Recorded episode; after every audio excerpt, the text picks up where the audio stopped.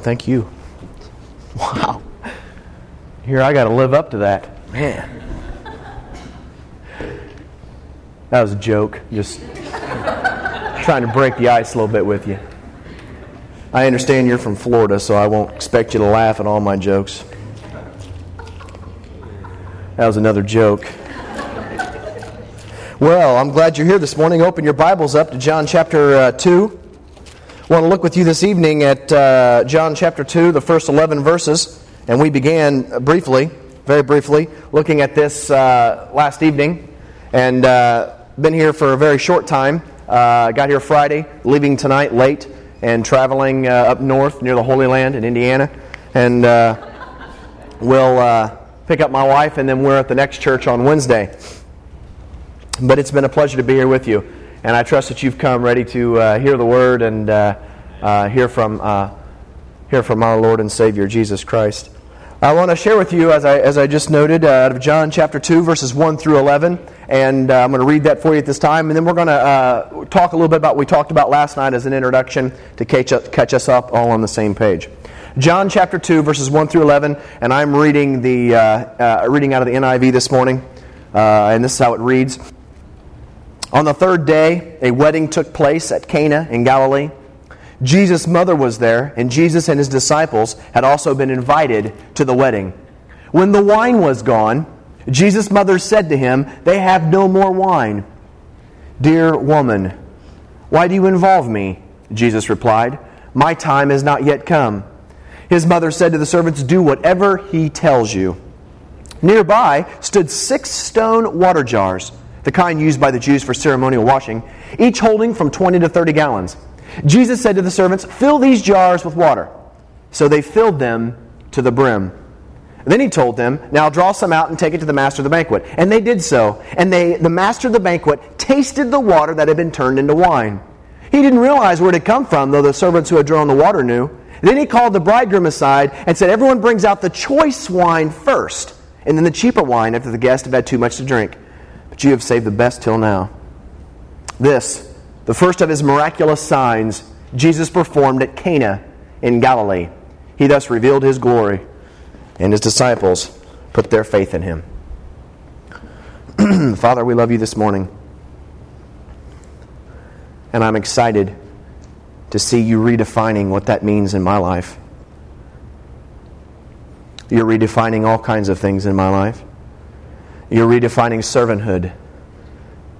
I know that I've been called to be a servant. You refer to me as your servant, as the servant to my brothers and sisters. Could it be that's what ministry is all about? Would you teach us what it means to be a servant who is out of control?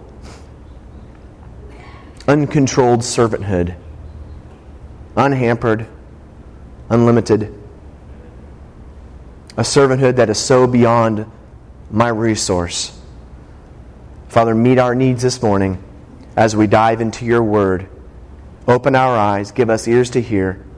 Let your spirit come freely. We love you so much. And we ask these things in the name of your Son, Jesus Christ, our Savior. Amen. John chapter 2, verses 1 through 11, has been a very good study for us. It's been an interesting study, and we've been uh, looking at uh, the book of John uh, in terms of uh, studying the, the Word in John for quite some time. But uh, in, in, understanding uh, John chapter 2, verses 1 through 11, you really have to get an understanding of what he's been talking about in the first chapter altogether. And we looked at that last night. For at the very beginning, in your translation, I think it's in every translation, but in your translation in John chapter 2, the very first phrase of John chapter 2 uh, points you back to the prior verses uh, in John chapter 1. And you read in John chapter 2, the very first phrase there is, on the third day. Now, that points you back. Uh, all kinds of uh, scripture, all kinds of writers do this. For instance, Paul does this uh, Paul will, will say something and uh, he'll be talking about something and come into a new chapter like Romans chapter 12, verse 1, and he'll say, Therefore, in other words, he said a, a whole statement here, and because of what he said in that statement uh, here, he can say what's in the next statement. That sounds confusing. Let me give you an illustration. My mother said, Jeremiah, since you're irresponsible and act like a kid, uh, therefore you won't ever see the light of day for two weeks. it was a therefore. That was off the top of my head. I was that's uh, kind of what's going on here in John chapter 2. It's a, it's a therefore. It's a, it's I've said all of this and I've been building to one particular point in John chapter 2 and it's on the third day. And there's what, what's been going on here in John chapter 1. There's a series of days. For instance, verse 19 is the first of the, of the days uh, in the first week of the uh, ministry of Jesus. And you see that John the Baptist has been interrogated there by the Pharisees and the leaders of Israel who have come out to ask him who he was. But you come into verse 29 and it says the next day. John was there again, or John was there, and he sees Jesus passing by. He witnesses to Jesus. And so there's this progression. It's the next day. Well, John does that again in verse 35. Uh, there's some uh, material given, there's some information given about Jesus. But you come in verse 35, and it says the next day. You come down to verse 43, and it says it again the next day. And so what you see is a building. Do you see that?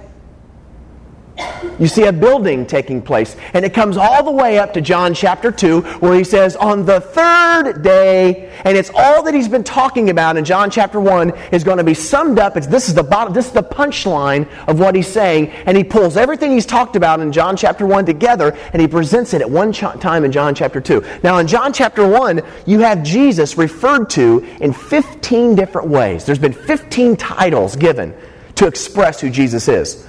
Uh, and, and, we read those last night, I won't go all the way through them, but some of them are Rabbi, Messiah, Lamb of God, King of Israel, Son of God, the Christ, the Prophet, uh, of course, King of Israel. Th- these are all different titles given to Jesus. And, um, well, you know what titles are. Titles give insight into a person's life. For instance, uh, if I were to tell you uh, that I was a, uh, if I was a father, that would mean that I have children. That's a title. Gives you insight into my life. If I told you that I'm a husband, tells you that I have a, a wife. Uh, if I'm a carpenter, I work with wood. If I'm a pastor, you know that I'm in the ministry. Those are different titles. Those are different titles that I have. Well, these are different titles that are given to Jesus to give you insight into his life. But you come into chapter 2, and what John does is remember, there was a building process. He refers to Jesus in 15 different ways in John chapter 1. But he comes into John chapter 2, and he says, I wonder what these would look like if you were to see them at work in the life of Jesus all at one time. I mean, I wonder what Jeremiah would look like as a father, as a son, as a brother, as a husband, as an evangelist. I wonder what he would look like let's say down at the down at the supermarket. I wonder if I saw him in one of the gas stations of his life. I wonder what he would look like. I wonder what this would look like in the ordinary going out to eat at Fridays after I wonder what he looks like. And this is what he does. And he picks a wedding. He picks a wedding and he shows you how all these 15 titles are shown and demonstrated in Jesus at one time, and it's phenomenal. And what do you see? Well, let's go into the passage. John chapter 2. What you have is, is that. Um, Again, Jesus has shown up to this wedding, uh, showed up to this wedding with his disciples on an invitation. Jesus and his disciples have been invited to this wedding. He just didn't drop in, he didn't crash the party, that type of thing. And that's language from my generation. but he, uh, he was invited to the wedding, which means uh, he probably knew the people. He probably knew them. We know that Cana was in what area? Galilee. Galilee. Where was Jesus raised? Nazareth, which was also in. So he probably knew these, probably knew these guys. He probably was invited. He got one of those things in the mail uh, with his, you know, return. Are you going to come? And how many guests are you going to bring? That sort of thing. He was invited to this wedding, and he shows up, and he knew the people. He knew the kid. They were probably maybe even the same age, and they, they were getting married. He said, "I can't believe it! Wow, we played kickball together. You remember that one time?" And they talk about that, and they joke and laugh and all that kind. Of, they he knew these people. And so he shows up to this wedding, and his mother comes up to him. And uh, of course, in verse 3, we find out that they ran out of wine. And of course, she wants to, uh, Jesus uh, to help her take care of this, and he shies away from this. And um, but she leaves the servants there with him, and he tells them to fill up these ceremonial washing jars full of water. And um, then after they filled them up, he t- says, "Take some out and take it to the master of the banquet." And he does so. The master of the banquet tastes the water that had been turned into wine. It's now wine. But it's not just any wine, it's the best of wine. It's the best of wine. And uh, of course, the, what the master of the banquet does is we find over in verse um, 10, or right before 10 in verse 9, then he called the bridegroom aside and said, Everyone brings out the choice wine first, and then the cheaper wine after the guests have had too much to drink. But you saved the best till now. So what the, what the, what the master of the banquet does is he, drink, he tastes the wine and he goes, What is the bridegroom doing? Hello.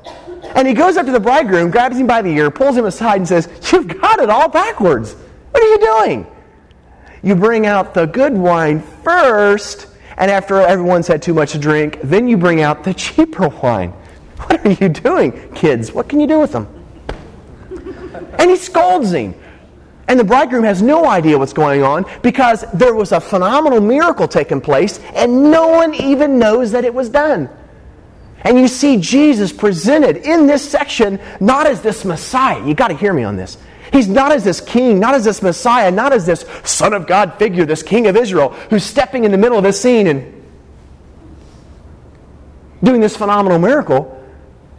You see him presented as a, as a servant who's meeting the needs of those around him. He's a servant. No one even knows that there was a miracle done. And he's in the corner and he's, he's quiet. And, and the only people who know the miracle was done was his disciples. But, folks, this doesn't surprise us because Jesus always talked about servant type of stuff, didn't he? You would find him doing miracles for people, healing young girls and healing men and all this, raising. And after he would do the miracles, he would always say, Don't tell anybody. Don't tell anybody. Wouldn't he? Which makes no sense to me. As I told you last night, um, Jesus is not like me. Jesus didn't have an angle. He didn't, he did, there wasn't nothing in it for him. What am I talking about? I, I want a mighty revival to sweep through the Church of the Nazarene. But I want to be the speaker when it does. Hey, how were the services down there at Tampa First Church? Whoa, they were phenomenal. I did the preaching, by the way. Just, I mean, it was, all God. It was, it was, he moved. But I did preach some good sermons. I mean, you know. Do you follow me? There was none of that here. There was none of that here. Wow, the sanctuary that's beautiful. Who cleaned this up? Oh, God really worked. And well, I mean, I was here with the vacuum until ten o'clock last night. But I mean, hey, it was it was him. You know, it wasn't me. He, he's the one spoke, but I was here. And we got this tendency to, to take credit. Jesus was a servant. Now, what I want to talk to you about this evening, or this morning, well, probably this evening as well, but what I want to talk to you about this morning is a little bit more about this servanthood. Because, see, you can do acts of service, even good acts of service, even from the. We talked about last night that Jesus didn't just do servanthood things. He didn't come to this world and go, Well, I got to be a servant, got to wash some dirty feet. Oh, well, I'll do that and then I'll get to go home. That wasn't it. It was his nature, it's who he is. In fact, do you know where Jesus is today? Standing at the right hand of the Father, interceding for who? His whole life, and even in eternity, is all wrapped up in you. He's not playing golf. Where's Jesus? Oh, probably hole nine. Where's Jesus? Well, you know, he's probably uh, on, on his streets of gold, you know, at the pool. No, no, he's not. He's standing at the right hand of the Father. And his whole life and purpose is wrapped up in you. It's who he is. But the idea is, is see, his even though his nature, even though his very nature of who he was was a servant, you find that there were times where there were miracles that, from our perspective, that needed to be done. Uh, and he didn't do anything about it. That it wasn't it wasn't this blinded Jesus who was running around going, "I want to meet your need, meet your need, meet your need," and, and just uh, just abused, uh, just this guy who was who was kind of like uh, you know at the end of your little rope, and you pulled on him, and hey, whatever you needed, you and he did it. Not that kind of Jesus.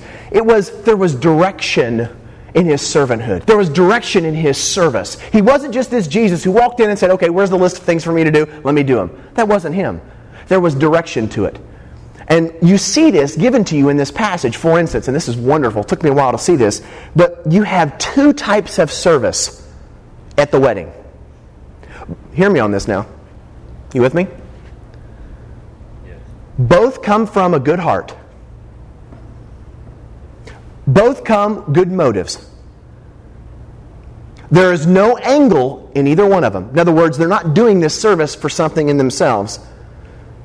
And yet one is of God and one is not of God. What am I talking about? Mary and Jesus. They both show up to the wedding. They've both been invited, which means they know the young couple. Uh, they've been invited to the wedding, and weddings back at that time were community type things, and I'm going to talk to you about that just in a moment. But they've been invited to this wedding, and they both see a tremendous need. Uh, there's no more wine. There's no more wine, which is, a, which is a social disaster in their day. Not enough wine. Never enough wine. And what you see is, is that Mary and Jesus respond differently. Mary, who has a good heart, she doesn't want to see their, their marriage start off this way. They don't, she doesn't want to see them uh, disgraced by, by this social lapse on their. She doesn't want to see that. And so what she does is she runs around trying to fix the problem. You got to hear this. Tries to fix the problem. She goes, gets these servants, says, Come with me here. Hey, grab those wine containers and all that kind of stuff. And she grabs them and says, Come with me. Hey, we're going to take care of this. And she's got this heart. She wants to fix the problem. She doesn't want to see him hurt. And she runs up to Jesus, and Jesus acts like he doesn't even care. In fact, she comes up to Jesus and says, Come on, you want to help? And he says, Dear woman, why are you involving me in this? Hey, this isn't my deal. My time has not yet come. And it, it's almost like he doesn't care. But he does care. It's just that he's different than she is. Somehow, in the midst of her good motives, in the midst of her good attitude, her right way of thinking, her good heart, she's serving outside the will of God. Let me ask you something this morning. Do you think it's possible to have good motives in your servanthood, presenting service, doing even good things, and yet serve where God does not want you to serve? Shake your head, yes. We're not going on until you shake your head, yes. yes. You don't believe me? What if, uh, what if I just uh, quit preaching and started a singing ministry? Good heart. Well, you probably wouldn't have me because I can't sing worth anything. But is singing bad? No. But if I'm not called to sing, is it bad? Is preaching bad? No. But if I preach and I'm not called, is preaching bad? And so you have Mary who is serving, serving out of a good heart, serving and trying to meet a need, which was a great need, somehow outside the will of God. Now, the need, really quickly, the need she was trying to make, and for in order for you to understand this, uh, was the, the lack of wine at the wedding. Um, the people in Jesus' day are not like our day at all. They were very community centered. We are not very community centered. Uh, we're just not. Um, they were very, very this type of stuff linked together. Uh, we are not. We are very individualistic at the very core, and we don't mean to be. We try to be community centered, but we're really not. Uh, give you a perfect illustration of this, ladies. You have this banquet some Sunday afternoon, and it's really formal. You've been planning it for weeks. It's a Christmas banquet. And so you all go out and you, you spend some money. You spend a little money, probably more money than you should, and you buy this brand new dress that's just beautiful. You're really excited about it. You go and get your hair done and your makeup and all that and your nails. And you show up to church on Sunday morning just excited, looking beautiful. And when you walk in the door, you know what you see? Seven other ladies in the lobby with the same dress you have. Now, would that make you happy? You're not much talkers, are you? would that make you happy? No. No, no it wouldn't. Why? Well, I, I wanted me to be the only one to have the. They didn't think like this. They didn't think like this. They were very, very community centered. Their idea of community and family were central in all that they were doing. This is the idea. And it affected everything that they did. In terms of weddings, weddings were huge in terms of community, huge in terms of uh, social events. Uh, we have weddings. I was married uh, a number of years ago, and my wife and I had a wedding that was at Sat- on a Saturday. Uh, started at 11 o'clock. No, it didn't. It started at 1 o'clock. I got there at 11. Started at 1 o'clock and ended at 3. And I was out of there. It's two hours. It's two hours. And we were gone. That's not their weddings. You know, their weddings were week long deals, sometimes two weeks long. It's a truth. Imagine planning that thing. It was a two week long ordeal where the people got together and they celebrated. It was this huge social deal. And what they would do is, is they would have people invited to the wedding, and it was a, it was a sense of securing their future. One of the things that's very different from their society and our society is their language and their speaking. Uh, I was at a, uh, I was at a, I, I'm an evangelist, so I get to stay at people's house uh, once in a while. Especially when I was in first in the ministry, I didn't have a motorhome or fifth wheel. I, I stayed with people, and I never forget. I stayed with this couple one time. True story. And they're getting ready on Monday morning, and I'm up drinking coffee, reading, and uh, uh, they're getting all the kids ready, and they have a little toddler. Was a younger couple, and they were running around, and I was laughing to myself, and because uh, he's you know a little holy terror, he good little kid, but um, he was a little older than toddler. They were sending him to preschool, and he wouldn't get ready, and mom and dad were yelling at him and all this. And out of his mouth came the words, I hate you. And I heard mom go, Oh, get in there and get ready.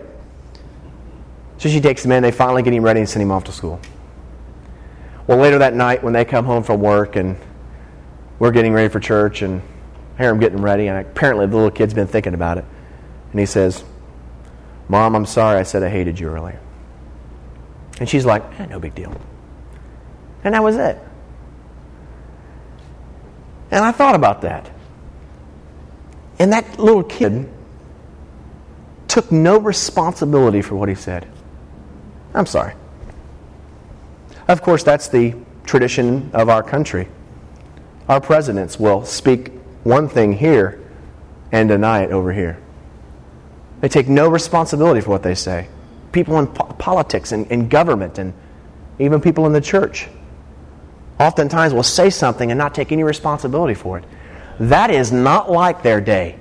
You see, they believed that when they spoke something, it, they, they had this really weird concept. When they spoke something, that word literally went out to accomplish what they had spoken. It was a whole idea of word when they, it was a spoken word. They believed, even Jesus talked about how the very word that he spoke would come back to condemn them on that day.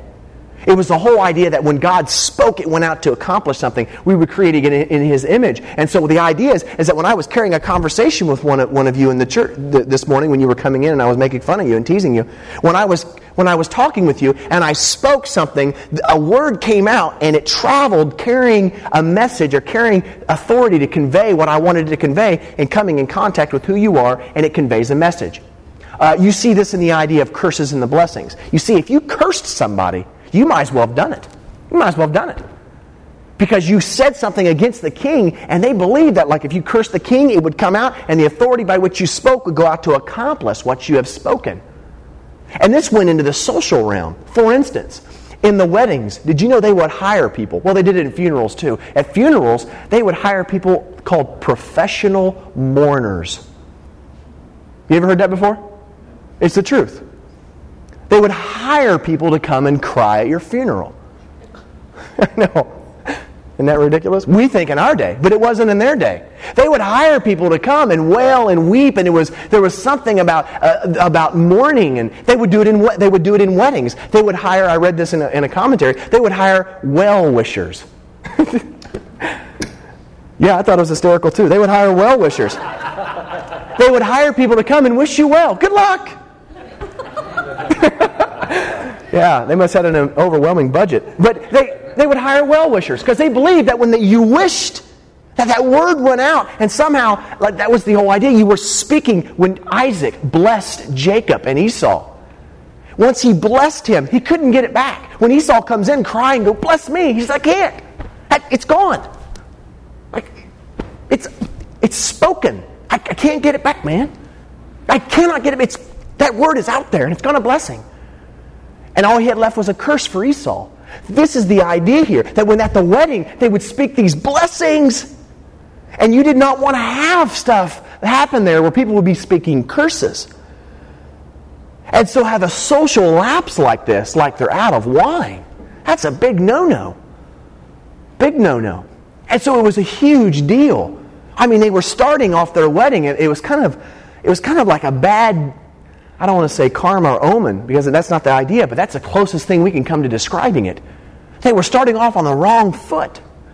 And Mary sees this. And yet so does Jesus. And yet Mary, out of a good heart and a good motive, trying to fix a problem, Jesus says, No. What's wrong with that? What's, what's, the two, what's the difference between the way Jesus served and the way Mary served? Well, it's in the passage.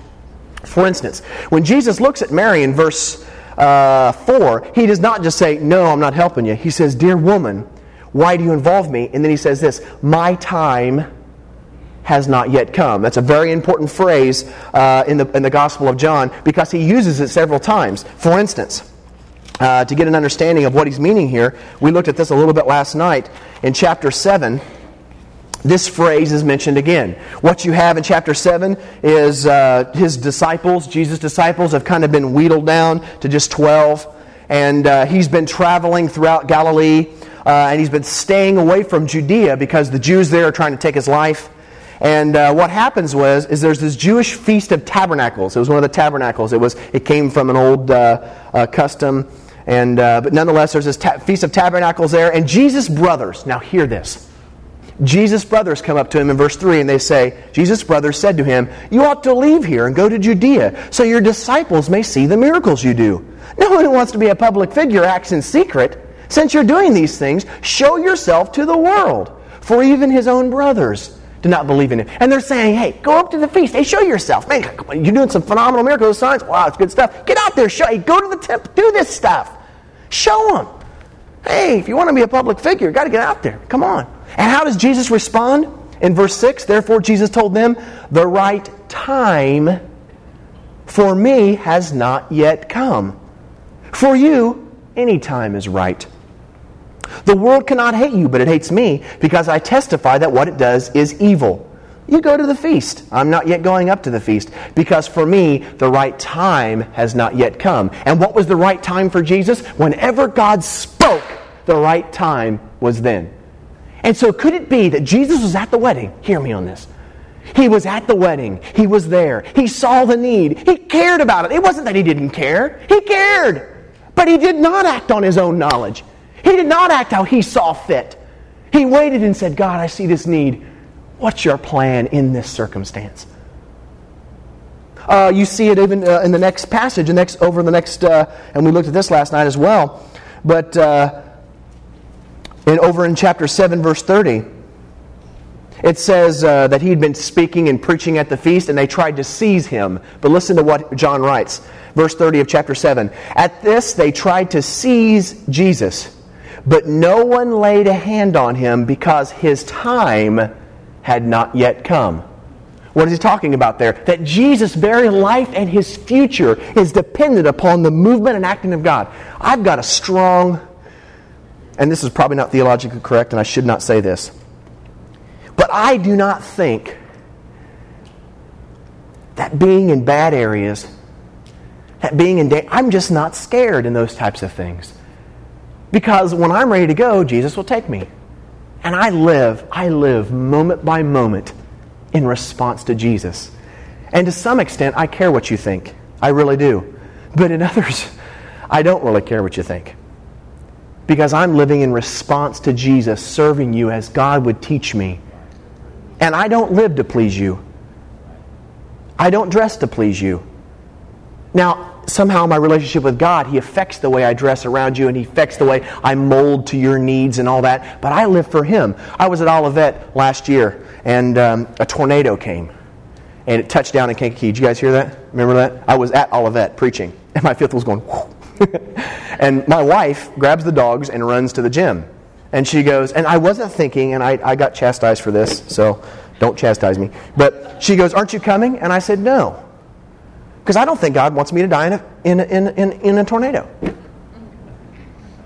And so I didn't leave. And I was fine. Because my idea, and this is, this is the bad part, I was afraid that the tornado would hit my fifth wheel. And that's my home. But I knew that I wasn't supposed to die in a tornado, so I stayed in the fifth wheel to protect the fifth wheel. is that that's not right, is? That's kind of like yeah. my wife goes, "You stay, I'm going." but I think now that's that's not. I know I, I, I've grown since then, but there's but there's something to that. I'm I'm just not. Man, he loves me, and my my destiny, my life is so much in his hands. He knows and He's leading. He's got a plan for my life, as He does you. And Jesus never acted out of that plan. Even when He saw needs, He didn't act. He didn't act on that stuff. For instance, uh, I'll give you a couple more since you like that one so much. You see in John chapter 12, right before he begins to, begins to wash the disciples' feet, he's talking with them. He's talking with, uh, of course, the Pharisees and the, Jew, and, the, and the Jews that are interrogating him. And this is what he says in verse 47 of chapter 12. He says, As for the person who hears my words, again, you're going to hear this here, who hears my words, but does not keep them, I don't judge him. For I didn't come to judge the world, but to save it. There is a judge for the one who rejects me and does not accept my words. The very word which I spoke will condemn him on the last day. Then he says this For I did not speak on my own accord, but the Father who sent me commanded me what to say and how to say it. I know that His commands lead to eternal life. So whatever I say is just what the Father has told me to say. So you see Jesus. Let's put this together. You see Jesus at this wedding. There's this phenomenal need going on. I mean, it's tragic. Mom is, and, and, and of course, she's got to be upset. Jesus' mother is very, very upset. She's grabbed all these servants. She's wanting to fix the problem. It's this terrible thing. She comes up to Jesus and he says, I can't. I can't. I can't. Because Jesus says, I don't act on what I think is best. I don't act on what I want. I don't live, I live in response to my God moment by moment by moment by moment. And he says, My time for acting in this circumstance, it has not yet come because the Holy Spirit hasn't spoken. And what I found in my life, I've seen this in churches. Oh my goodness. People try to fix problems that are not your business to fix. I went to a church one time. I was a young preacher. And I went to a church. And uh, this just popped in my head, so I'll use it. And these two young boys who had never been to church before were running up and down and dancing and jumping around and, and slam dancing. And, the, and I really wanted to stand up and, and, and, and kind of say, hey, listen if you want to, David sang and danced to the Lord. And just, I'm an ordained minister in the Church of the Nazarene, believe it or not. And I understand, but I've also read in the Bible where uh, David danced and sang unto the Lord. And that's biblical in the context of praising God. But there was something that was going on here that they didn't understand. They weren't doing it, they were doing that out of spite. And I wanted to stand up and run up there, but it was not my spot. Wasn't my I had no authority. I had no authority there. Just like I don't have the authority to come in and correct things in this. It's not, I don't have that authority. Do I see things that maybe? Yes, I see stuff like that all the time at churches. But I don't have that authority. And I can't just run in and fix problems because there are things that go on in churches where people try to fix things. I don't, that's not their business to fix. Parents. I see this in parents and their teenagers, and I'm not a parent by any means. But I see teenagers that get into all kinds of problems and instead of the parent committing them to prayer and allowing God to teach them through those circumstances, they shell out the money. They step in and fix the problem when maybe God didn't want them to fix the problem. Do you ever think that maybe God is not as concerned about the things that you're concerned with? That maybe, even though your outcome could end up to be the same outcome as God's plan, maybe it's more important how you get there versus just the outcome. I found this in the life of Jesus, and I'll close with this. Jesus is led out into the wilderness and he's tempted by the enemy. You remember this? And I, I, looked at the enemy and I used to look at temptation. This is really challenging. I, I, I struggled with this recently when I was thinking about taking a church. Is there anything wrong with being a pastor? No. Some churches you just look at and just drool, if I can use that. You just go, I would love to minister there. But if God is not leading there, and what I see the enemy tempting Jesus with is not bad stuff. It's just stuff that was not in God's plan. For instance, everything that the enemy tempts Jesus with is with is let me just share it with you. The first temptation. In, Jesus has been out in the wilderness. He's been out there for 40 days. He hasn't ate or drank anything. He's a tad bit hungry. Do you think? I think. And the enemy shows up and says, You hungry? I bet you are. Hey, look at these look at these stones over here. Hey, turn them into bread. Turn them into bread. And you're thinking, well, what's so harmless about that? Pia. It's just bread. It's not pizza. I mean, it's bread. And I mean, he's not even overdoing it. It's just bread. Turn him into bread. What's the big deal about that? And of course, Jesus responds with, It is written, man does not live on bread alone, but on every word that comes out of the mouth of God. What's he talking about? He says, Man does not live on bread alone. Bread is, hey, my way of feeding myself. Jesus did not live out of his own strength. He did not determine his own future. He was absolutely dependent on the leading of God. In other words, if Jesus was going to be fed, it was going to be through God himself. And he says, Old devil, you don't, I mean, you're not going to trick me. You're not going to trick me, old devil. Because you don't understand, you see, I don't, I, I, I, don't take care of myself. It's not dependent upon money. It's not dependent upon how hard I, it's dependent upon Him. Man does not live on bread alone. He lives on every word that comes from the mouth. I live at the mercies of God. And what was the temptation all about? Hey, man, feed yourself. Hey, meet your own needs. Because every time you try to meet your own needs, you're not going to do it. Every time you try to provide, you're not going to do it. He is the one that meets your needs. He is the one that provides. Does that click? Uh, the enemy doesn't stop there. He tempts him again. Of course, um, he takes him up on this high point of the temple. And he says, Hey, if you're the Son of God, throw yourself down. And then he uses Scripture. This is really interesting. He says, Throw yourself down. And he, hey, because it's written, he'll command his angels concerning you, and they will lift up, uh, they will lift you up in their hands, so that you will not strike your foot against a stone. And he said, Throw yourself down. Hey, it's written. Here's scripture. Come on now, Jesus. And Jesus goes, Oh, you're not going to get me. Because what was the enemy wanting Jesus to do? Force God's hand into acting the way he wanted to. And Jesus says, No, no, no, no, no. It is also written, pal. Don't put the Lord your God to the test. And Jesus says, I'm not going to force God into working the way that I want him to work. He's not going to force God's, I'm not going to manipulate him. Folks, how many times have I prayed prayers in order to manipulate God using Scripture? How many times? God, my toe hurts. You said, ask anything in my name and I'll do it. Well, go ahead. How many times have we said, well, Pastor, the people at my church, well, they just lost it. Get them. How many, my car won't start. And we try to force, manipulate God's hand into working in our plan versus his plan. Where Jesus' response is, uh, uh, I'm not testing him, I trust him. He's got a plan. Then he says the last one, which is really important. He says, Again, the devil took him to the very high point of a mountain and showed him all the kingdoms of the world. He says, All this I will give you I mean, I'll give you all this, Jesus. You come to be king, right? Messiah, king of Israel. You come to be king. Hey, I'll give it to you. You don't have to go that long road. I mean, definitely, you don't have to go do that. Hey, I'll give it to you right now. Short road. Hey, just skip everything. You can have it. Just bow down and worship me. Just for a second. Hey, I'll leave. You can have it. Just bow down just for a moment. You can have it. Just go ahead.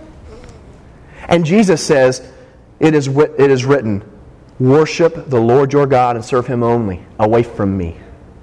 And what was the enemy asking him or giving of him? The short road. Hey, you're going to receive the same desired outcome. Yeah, you're going to receive it. Just, just go ahead. Just take it. Just one little. And what was the. You would have received the same desired outcome. But what was the difference? One was in the plan of God and one was not in the plan of God. I don't know how this strikes your life. But I've found in my life that I've wanted to be a servant out of good motives, out of a good heart. And I've served where God has not wanted me to serve, or maybe served in a way that God would not have served. Or maybe to try to bring up, about something that God was going to bring about at a later point, but I wanted to bring it about in my way. What am I talking about? I'm going to embarrass myself for you. I'm married. And when I first got married, I had thought that God had put me with my wife to be her husband, to be the head of the household. And I remember after being married for a couple months, I looked at my, li- my wife and said, Wow, man, we've got a lot of work, God. Look at her. Praise the Lord. I, I'm, I'm her gift. I'm going to fix you up. And I begin to walk after my wife and say, You know, I've really been watching you. And this right here, yeah, you need to really get, get on. And this over here, and come on, come on. Hey, I'm a servant. I'm just trying to meet your needs. hey, I'm just trying to help you. I mean, you do want to be righteous, right? You don't want to be a Christian, right? You're really lacking over here. I've been watching. And I attempted to meet the needs of my wife. Was my heart right? Yes. Was I an idiot? Yes. Was I self centered? Yes. I'm a male. It just comes with the territory. But I tried to serve my wife.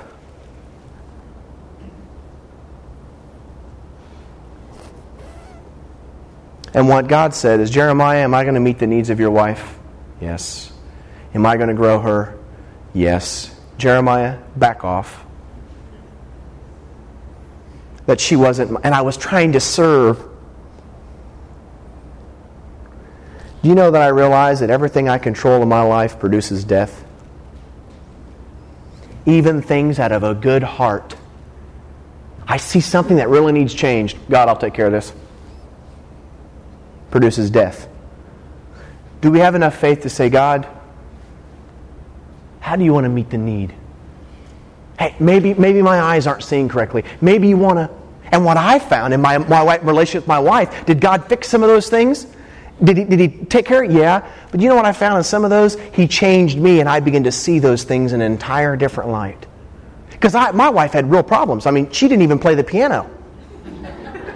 How was I going to be an evangelist if she didn't play the piano? And she didn't even sing. I know, isn't that terrible? I don't know what her problem is. She didn't even like to wear dresses. I'm surprised she's saved. I'm having fun with you. But do you see that?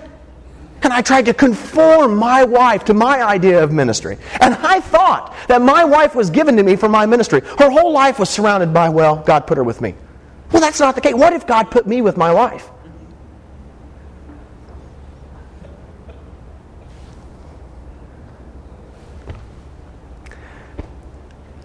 You probably have a good heart this morning.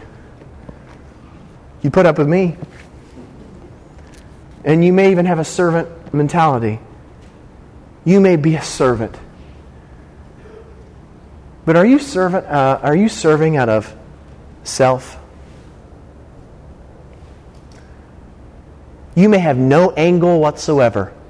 You may be even thinking that you are God's messenger sent to fix the problem you're working on.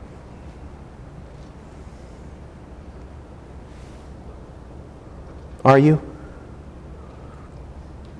What I have found is that sometimes I'm more concerned about pain in my life, emotional, physical, than he is.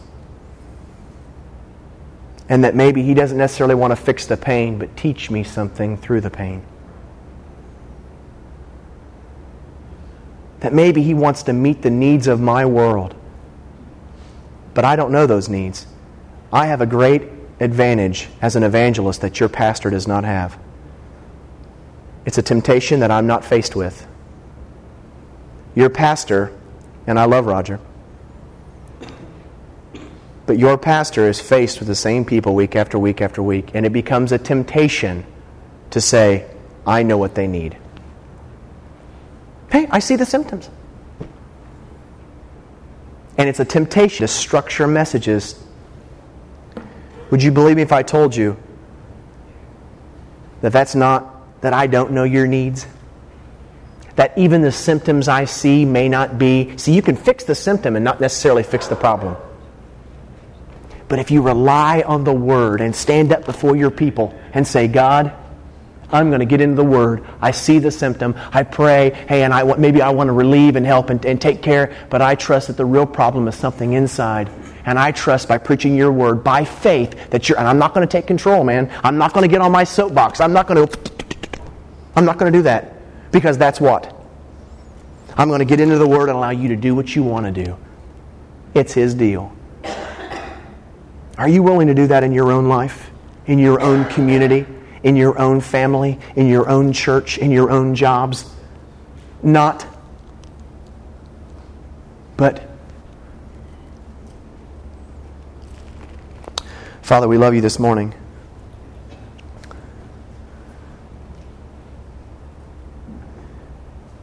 I believe with all my heart that you've called me to be a servant. but I'm so bad I can't even serve right. And I have found that I have served in ways and in places where you did not want me to serve. I want to get into uncontrolled servanthood. I want to give into, get into response servanthood. I want to somehow stand in the midst of my world, not taking control of the situations, but offering myself as the platform, offering myself as the opportunity that you could use to meet the needs of others. Because I'm coming to a, a, a bold reality in my life that I don't know the needs of others in my congregations. I don't know the needs of the people. I just got to this church. How in the world can I be so boastful and so proud to say, hey, I know your need? I don't know the needs of people, Father. You know the needs. And I may see symptoms, but oftentimes, Father, we can take care of the symptom and never fix the problem, and the problem will just manifest itself in a different symptom. Would you meet the true needs in us, Father, through one another? I believe that any control, even through good motives, is not of you. Strongholds are what Paul calls them. Can we get into servanthood outside of our little box, allowing you to do whatever you want to do, meet the needs as you see fit, and we will give you all the praise. Father, teach us this difficult lesson, and I ask it in the name of your Son, Jesus Christ. Amen. I appreciate you being here this morning. I appreciate you uh, putting up with me. I don't have a watch, so forgive me if I went over. But thank you for being here, and uh, come back tonight. I believe it's God's will for you. We'll be looking in John. So you're dismissed. God bless your heart. Uh, are you dismissed? Are they dismissed? No, no, don't stay where you're at.